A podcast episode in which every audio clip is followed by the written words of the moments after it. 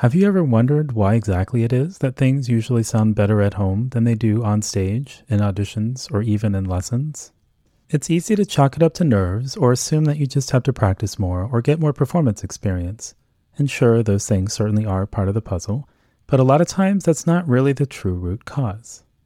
If you've been confused by the inconsistency of your performances, I put together a free 4-minute quiz called the Mental Skills Audit, which will help you pinpoint your mental strengths and weaknesses and figure out what exactly to adjust and tweak in your preparation for more consistently optimal performances. You can take the Mental Skills Audit online at bulletproofmusician.com/MSA. That's MSA for Mental Skills Audit. And again, it's 100% free, and it'll take just 4 minutes to get your results emailed to you as a PDF.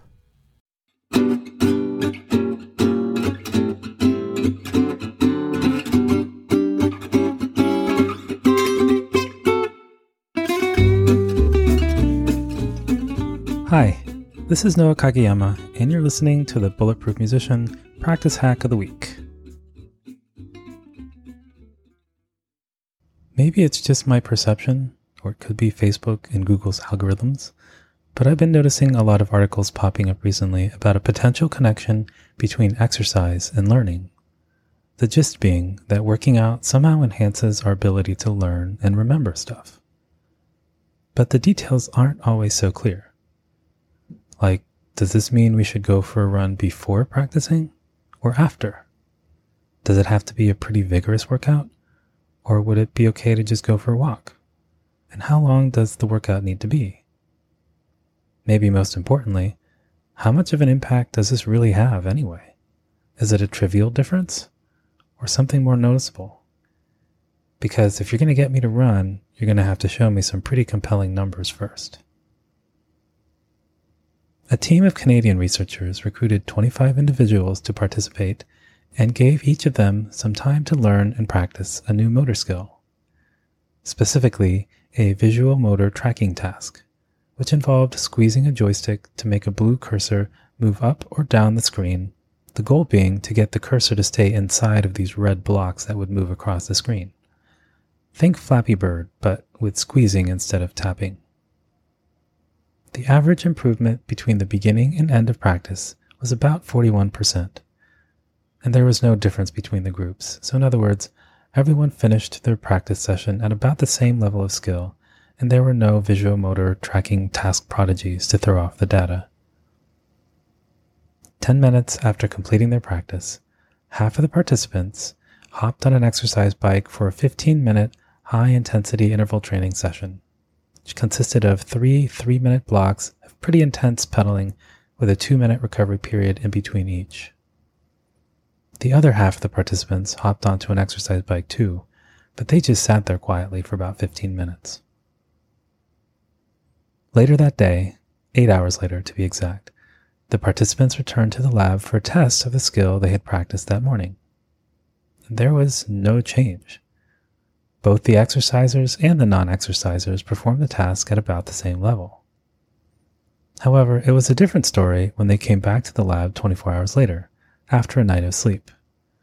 This time, the exercise group performed much better, about 25% better to be exact, retaining much more of their skills than the non-exercising group. So what's going on here? Well, based on EEG and EMG data collected during the study, there does seem to be an underlying neurological basis for this effect. And although researchers are still exploring this, the authors suspect that a short bout of exercise essentially helped your brain utilize its resources more efficiently, making it easier to consolidate these new skills into long-term motor memory. Okay, but this high-intensity interval training workout sounds like no walk in the park. Do we really need to exercise at this level of intensity in order to get these benefits? Well, a related study does suggest that intensity matters, and that a higher intensity bout of exercise seems to maximize the retention effect. But fortunately, the study also showed that exercise at a moderate intensity level produces this effect too, and is significantly better than zero intensity activity, like sitting. Back in college, my main block of practice always took place in the evening, after dinner and a few rounds of Mario Kart with my roommates, I mean, after some homework. Anyhow, my dorm was on the other side of campus from the practice rooms, so after I was done practicing for the night, I'd always ride my bike home. And because it's more fun to go fast than slow, it'd be a good little workout. Although, I guess the emphasis should be on the word little, as it was probably like 5 minutes door to door. So did that make a difference in how much of my practice stuck from one day to the next? I have no way of knowing at this point, but at the very least, it was a good way to release some of my practice room frustrations, and it definitely made for a more productive feeling end to the day. All this to say that while this may be a bit of a tougher sell as far as practice hacks go, I do think there are ways of making it fit into one's day, by looking for a way to fit in a workout after practicing instead of before, like stopping by the gym or biking home after rehearsal. And since exercise is kind of a good thing anyway, perhaps this could be an effective way to kill two birds with one stone, to get the various physical and psychological benefits of a workout, and as a bonus, also maximize the day's gains in the practice room.